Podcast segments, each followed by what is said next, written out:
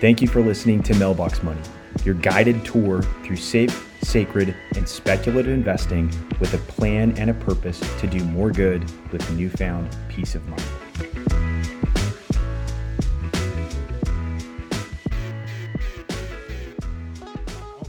Welcome into Mailbox Money.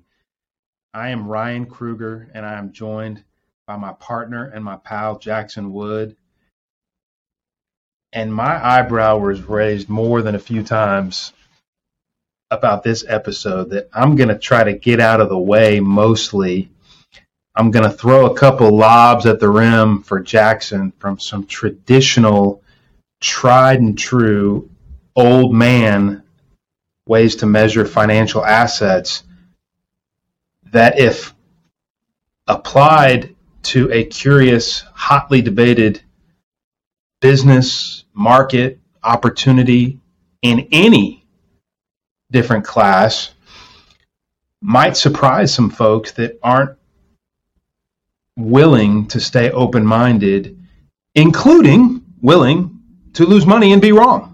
Um, I want to frame and to be perfectly clear, since I spend all of my time in the safe and sacred sleeves our investment portfolio, which we talk extensively about. Every once in a while, we want to sprinkle in something that he and I are talking about before we hit record, which is the the purpose of this podcast to begin with, just recording a couple conversations we have already every week. And if anybody else wants to listen in and or contribute to our dialogue as a community, then we're all going to benefit, including different opinions. Um, Jackson and I had a very different opinion on today's topic several years ago. He didn't change my mind, but he added considerably to my thought process, and we're going to share it all as an open playbook. After the safe and the sacred money, risk free, banking yourself is safe. And there's only a few organic ingredients, farm to table, that we believe in. Sacred, by definition, is paying you while you sleep with rising dividends. If you have a rock solid balance sheet of any size, you allow yourselves, in our opinion, to open the door to speculate with a few dollars. And speculation is anything at risk, in our opinion. How about that for a simple definition? And there's no need to carve this up and diversify or overallocate or get dizzy and numb to a whole bunch of charts. It's it's speculative if you don't get paid while you sleep, in our opinion. And that could be we have partners that talk to us about real estate, could be beautifully boring cash flowing industrial warehouses that I talked to a family last week that speculated with a teeny tiny amount of money and got paid $500 a month for a long, long time and are now cashing out for $20 million, a tiny speculation that was worth digging into. It could be farmland, which we talked to a family at the end of last week on into the weekend that they would argue is as safe and sacred as it could possibly be. Um, I think there's a room to speculate in that kind of real estate as well. It could be private equity, all sorts of different opportunities. It could be venture capital. It could be technology that is disrupting everyday life as we know it, including digital assets, with Jackson Wood knows more about as a native in that world than anybody for longer than anybody I know. And I'm blessed to have access to a lot of really smart folks. When Jackson came into my life, he taught me a lot about this that was also worth maybe just a teeny tiny sprinkle of at risk money. And I think the way I think about this, and Jackson, take the ball and give us an update on digital assets, blockchain technology, cryptocurrency for folks like me that didn't know anything about this several years ago to those that are in the weeds, knee deep in it, that consult and ask you from advisors to institutions. You write, you speak. Um, you have a wide audience that anybody can benefit from, and I'm one of them, and I'm going to listen and learn today. But I just think if you, no matter what end of the spectrum you're on, I would humbly offer as a consideration. I view it as technology and venture capital that could go to zero. It could also disrupt entire industries as we know them. And Bill Gates said it best, and I never forget it because I think the best teams, including in the capital markets and money management, not just sports teams, are the best at self scouting. What, how could they beat themselves? What could go wrong at the top of their game? What would the other team be doing to beat us? They're self scouting. Bill Gates said most people overestimate what they could do in a year, and they wildly underestimate what they could do in 10 years. So, what's caught my eye from the traditional finance chair, Jackson, is some of these industries, banks, brokerage, financial markets, asset managers that quietly or heavily investing and growing their blockchain technology during the last year of a sea of headlines and crisis and all sorts of things we may overestimate. And then a funny little thing happened the old supply and demand side of me and looking at price charts, the ultimate judge and jury. I always say in the stock market, once everybody's on board and in the boat for a good idea, you must ask yourself who is left to push from the shore for them to move because the stock price has to go higher and it only happens to go higher if there are more bidders. And once everybody is aboard, and if a stock stops going higher on good news, that is very, very telling. Then the same must also be true when something stops going down on bad news. Bitcoin and Ethereum have had a lot of bad news in the last year. And quietly, I notice, and I don't know anything about it like you do, currently, it's stubbornly stopped going down. I mean, that was a perfect explanation of what's been going on in the last year. So I've been, I've been heavily involved in crypto since 2012 and 2022, 2023 has been, and I'm confident in I say, when I say this, probably the worst year for fraud, headlines, hackings, um, I, I thought back over and over. I've read through journals trying to find a time when there was this much bad news.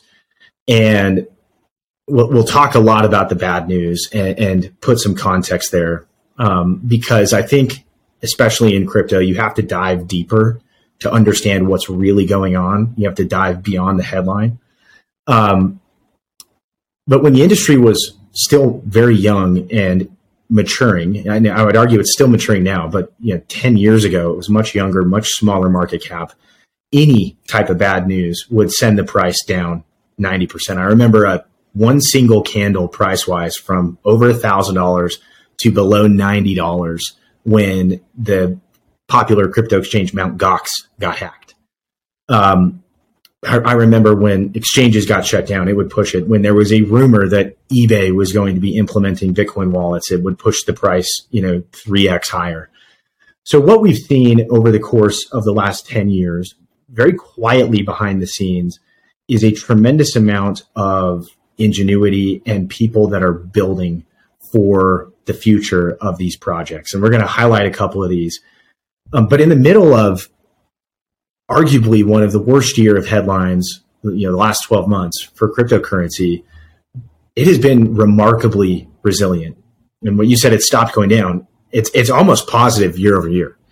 Um, and we're, we're going to come up with a graphic, and I'll, I'll, tweet it and share it. But all of the different headlines uh, over the, you know, plotted over the price chart of the last year. I mean, we're talking hedge funds going down. We're talking insolvencies. We're talking class action lawsuits. We're talking um, we're talking Bitcoin banks and crypto banks all getting destroyed. We're talking GBTC trading at, at almost a 60% discount after ETF denial after ETF denial. We're talking about um, we're talking about trusted companies in the US that have been in business since like 2014 receiving what's called a Wells notice from the SEC that they're trading you know these unregistered securities. Meanwhile, the builders have been building and conviction is growing and the fundamentals of these projects are improving every single day. And that's what i kind of wanted to talk about a little bit today. And i want to kind of paint the i want yeah. you to tell us what you're building and what you know. I, I want to give the outsider's perspective and also give you a little bit of credit. It was about a year ago you were on stage speaking to a packed full room full of advisors at a conference and one of the many things that drew me to you years and years ago is you were the only humble homework in that space that I could find. You you talked about what could go wrong. you were not drinking Kool Aid and talking about all the things that could go right. And one of the things where you and I agreed on, as with any asset class that generates a lot of attention, there will be levered up, overly concentrated, weak hands that are late to the party, trading and hoping to get a little bit more upside and then leaning into it that are completely wiped out. And that's how you see, you know, they say the escalator up, the elevator down, these gigantic price declines. That's what happens. But the again, the supply and the demand side, when you see true stakeholders and insiders and believers, some of whom in the stock market, no different than this asset class, their shares are never going to be on the market to sell measuring that supply and the demand and eliminating some of those weak hands, this is where in all markets shares are returned to their rightful owners. And I'm awfully interested in the number of stakeholders during these plunges. And I know as they're building, they didn't flinch, which really caught my attention too. And I think it's compelling evidence, opinion free math. Yeah. And one of these um, exciting data points is is on Bitcoin specifically. So we've talked in the past about Bitcoin, but there will only ever be 21 million Bitcoins ever created. That's just written in stone in the code that is distributed across the entire network that no one single handedly can change. So we're going to be at a cap of 21 million Bitcoin, and they, they do this to create um, you know a limited supply of a currency. You know, and there's some economics that goes back and forth on this, but the compelling data and one of the cool things about the blockchain is you can see what's actually happening with these wallets. And when I say wallets, just think of accounts, right? And you can see who's holding the, the tokens and, and what they're doing with them. And on projects that are highly speculative, as you would assume, just like any sort of stock, there is a significant amount of trading going back and forth. And there are people speculating and they're waiting on some news event and they're waiting on some release. And in crypto, they're waiting on some sort of listing or, or whatever it happens to be. And so when you look at the, the base layer of these accounts or these wallets, you can see that there is a lot of movement in and out of these different accounts, trading patterns or whatever. And ultimately that correlates highly to price movement, right? Whenever there's a lot of activity, you know, everybody's kind of rushing in, um, and you see the price kind of spike up. So with Bitcoin, it's 21 million Bitcoins that will ever be created. We've already minted and they've already created the, the network over 19 million of those. So we're, we're the issuance is decreasing over time, but we're marching towards that supply cap. The stat that I like the most about this is that 10, over 10 million bitcoins of the 19 that have been created, they have not moved within the last two years. Okay, so think about the price movement. And if everybody were in this just to speculate and trade and they didn't see any sort of long term value of holding this, we've just gone through a pretty significant decline. We peaked almost at $68,000 Bitcoin price down to, you know, 14 or 15,000 and no one, uh, you know, well, not no but 10.2 over 50% of the Bitcoins in existence have not moved. And so what that points to is what you were getting at earlier, the lack of speculation for the majority of the rightful stakeholders, right? They see value in this long term and they're allocating in hopefully in a smart way, like with, within our framework. And they believe in the technology and what this can do in the future. And the price movement is, you know, not important. I put a tweet out in like 2014 where I said, look, to me, and I had no idea what I was, what I was talking about at the time. You know, the price was going crazy. It's probably 200 or $300. And I said, look, if you're a technologist and you're really into Bitcoin for the long haul, price movement and price action is the least uh, attractive part of any of this.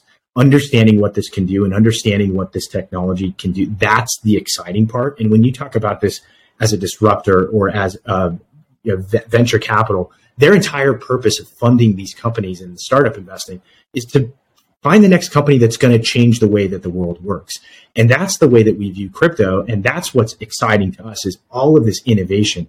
And so the, the kind of headline I would come up with for Bitcoin uh, over the last two years, maybe it's boring, but it's just trucking right along. It's just doing exactly what it was supposed to do.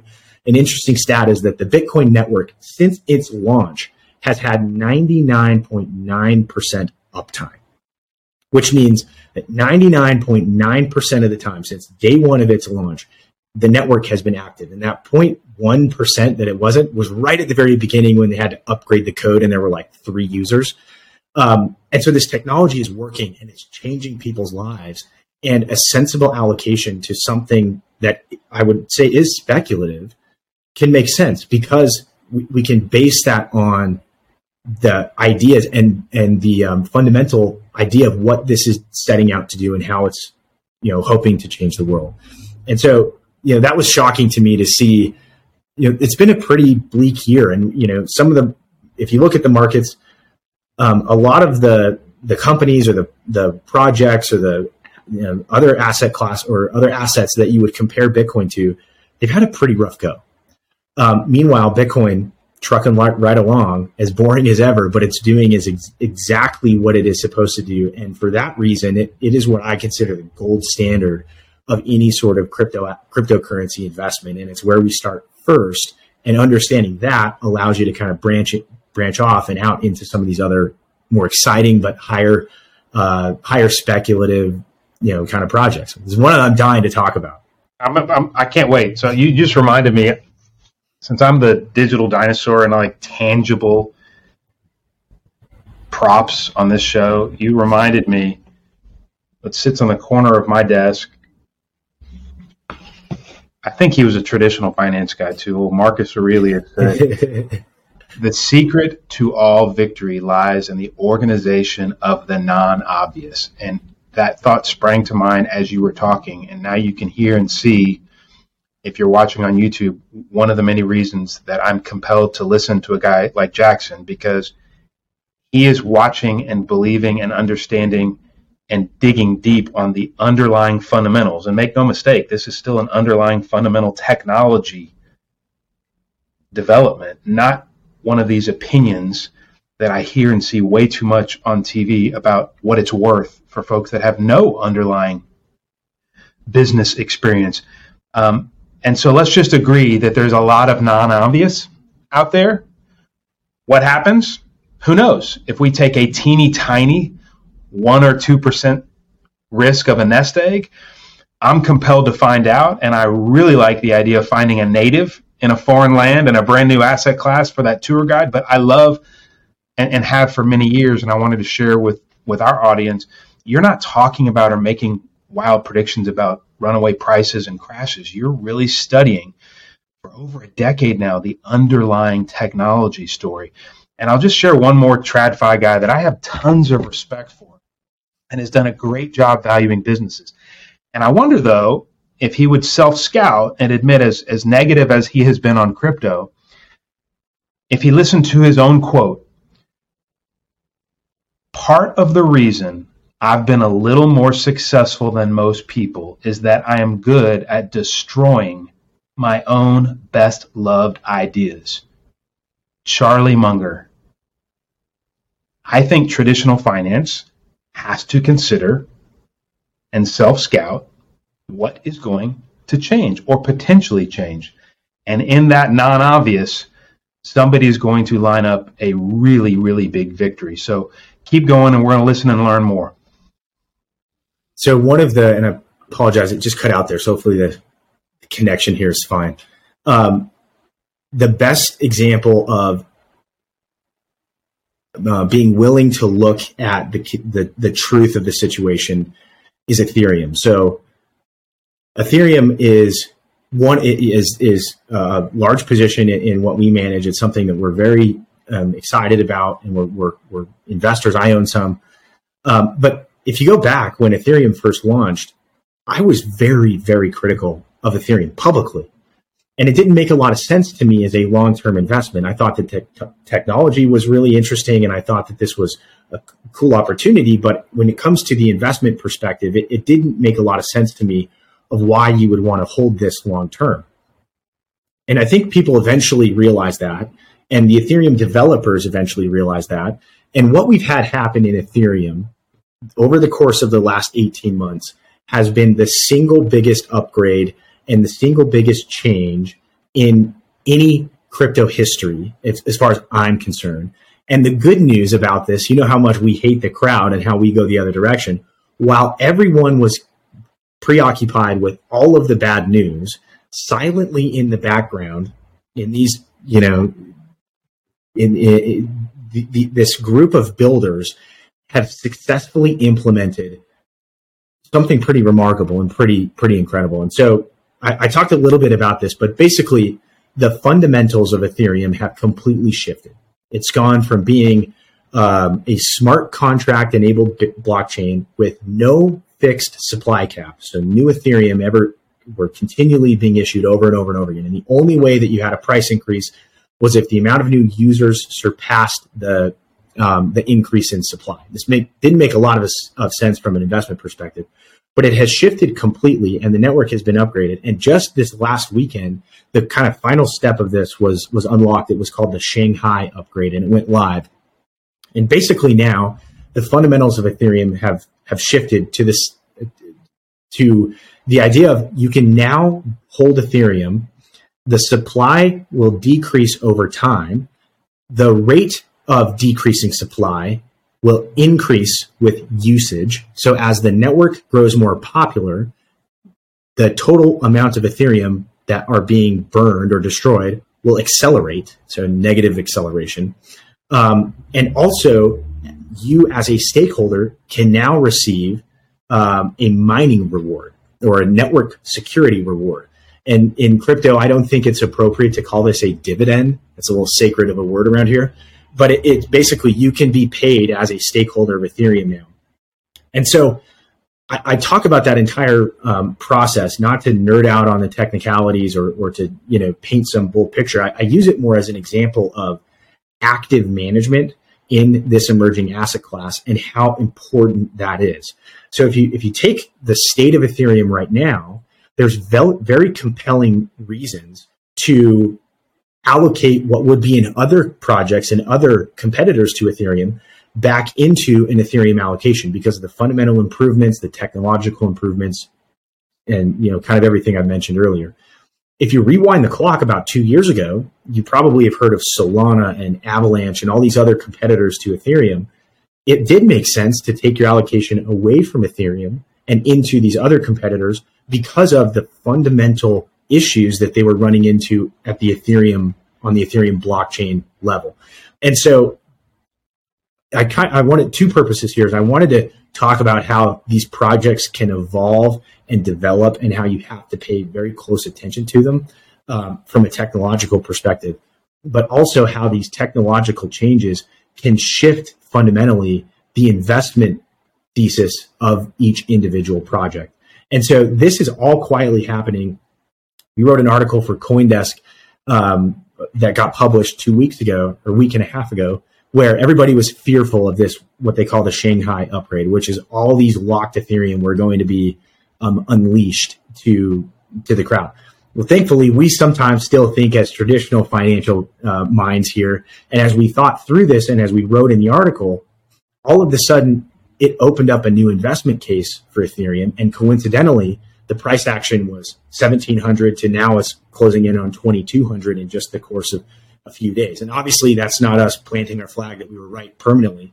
But as you think about this, as these projects evolve, you can apply a new framework that traditionally you couldn't apply to crypto because it's completely new. But now we can take some of this experience that we have from you know modeling other investment strategies and apply it to crypto. And to me, that's another um, kind of piece of evidence that this asset class is maturing and evolving, and it gets me really excited. But I want to emphasize that active management is incredibly important here, not only because of price movements and rebalancing and all that, that kind of stuff, but also because the very fundamentals of these projects can shift dramatically over the course of 12 months and just buying and closing your eyes it's it's not going to work you you see more reasons why I love and trust this guy as my portfolio manager um, for our digital portfolio.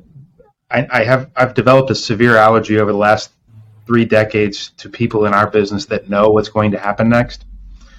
Um, curiosity beats conviction in so many different ways. Active management, humility, sell discipline, never starting with more than one or two percent at risk with no leverage. That's how I've spent my entire career on the equity side and it's worked out. And any luck I've had with runaway success, because I didn't know which of those positions were going to work out.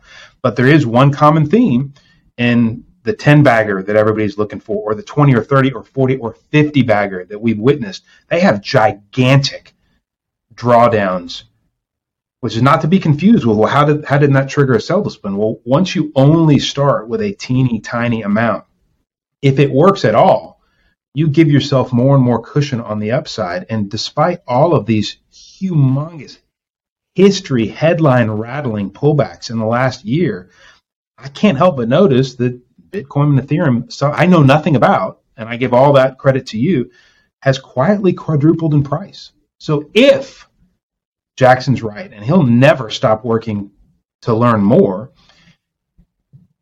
If there is a secular trend underway and a brand new asset class, which we only get one or two of in a career, to take some measured risk in, there will be huge pullbacks and opportunities along the way. And I just love not knowing. And I love what position sizing and active management and, and one of my favorite managers of all time, John Wooden, said it best. It is what you know, what you learn after you know it all that counts. So I'm really, really glad. I don't know anything at all yet. And this curiosity is awfully, awfully compelling if you keep diving down this rabbit hole, Jackson. And um, and I know you will keep us up to date. What else on Ethereum that somebody maybe that somebody like me would not know or could think about or peek around the corner or wonder as you're an active manager in that space and learning more on a weekly basis what is top of mind for you yeah so um, ethereum became really popular because it allowed for the sake of too complex technical technicalities here it allowed a decentralized computer to exist and as the world caught on to these decentralized computers, the network itself became very congested. I mean, it's expensive and time consuming to run a decent, truly decentralized network. And so as the Ethereum network got crowded, people saw the opportunity and they knew how important this was in the market.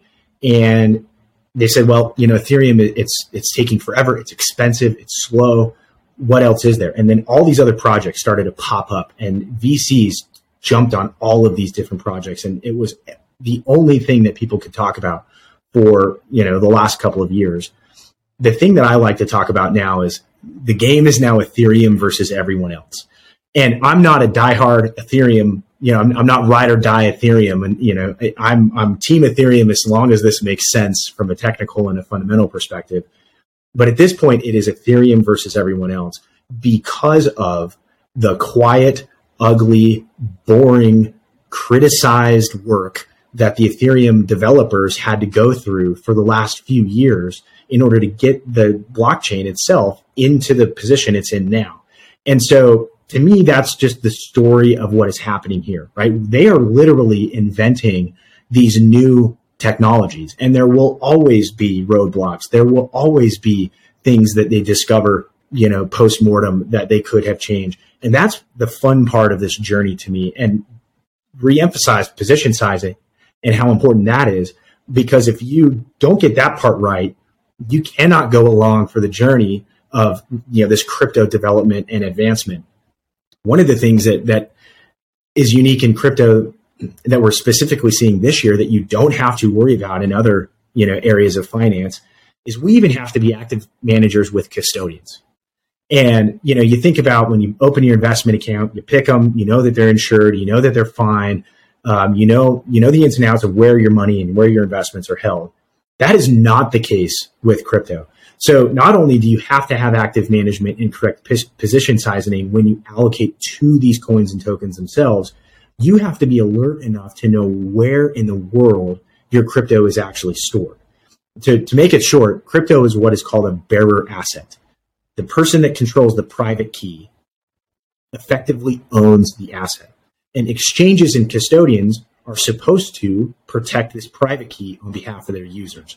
Right? Well, the story, and it's continuing to evolve. And when I mentioned in the first place with Mount Gox failing in 2012, this is still happening today. And so not only do you have to pay very close attention to how to allocate once you've decided to allocate into crypto. You've got to pay very close attention to where you keep the crypto and how you store it and how you access it and what security is involved and what protections and privacy and firewalls and what type of authentication. And so that has been um, another part of this. And the reason that, that we are proud of what we do is because we have the ability to vet these platforms and figure out where exactly we want to keep these. And not only is it about privacy, but it's about um, regulation and whether or not the government will allow these uh, companies to continue to exist. And so that's another big part of it that frankly don't find in any other asset classes. Um, that just gives us yet again another opportunity um, to, to allocate here and to see some upside that others potentially may not be able to see. And and I would I would like to end with that final eyebrow raiser for me anyhow as the digital dinosaur over the last year.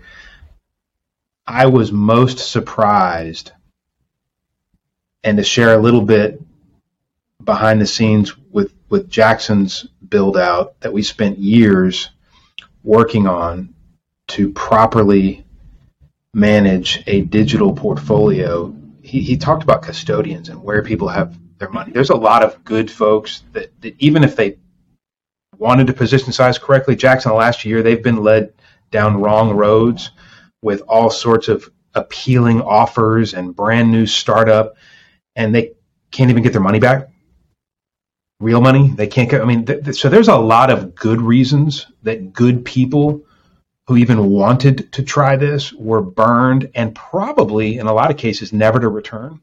And, and I, I feel that because we had, I mean, there's a lot of, I mean, literally week to week, night to night, you didn't know who was going to be able to do this business. And I, you know, as, as far as, you know, one good old fashioned sell discipline from the Godfather that always works for me is, next time you hear about a great story is to what do I owe that great act of generosity? And if yields sound too good to be true, they probably are.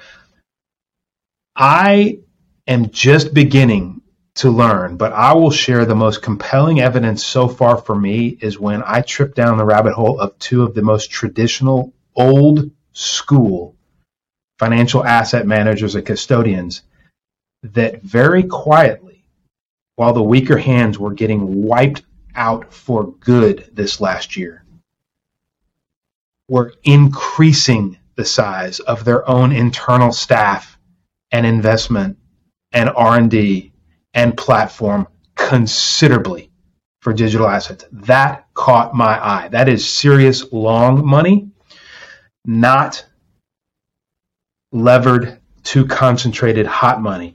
That's another clue I don't know what's going to happen, but I can't wait to learn more. It's exciting. I'll tell you what. I appreciate it. If anybody has any questions, would like to chat, you know where we are. You can email us team at freedomdaysolutions.com. And with that, we'll see everybody next week. This show is brought to you by Freedom Day Solutions, LLC, a registered investment advisory firm advising individuals and families nationwide. Performance is not guaranteed, and past results are not necessarily indicative of future performance. To learn more, visit freedomdaysolutions.com. This show contains general information that is not suitable for everyone and was shared for informational purposes only. Any forward looking statement or opinion expressed is subject to change without notice. Nothing contained herein constitutes investment, legal, tax, or other advice, nor is it to be relied on in making investment or other decisions. Clients of Freedom Day Solutions may hold positions in the securities discussed.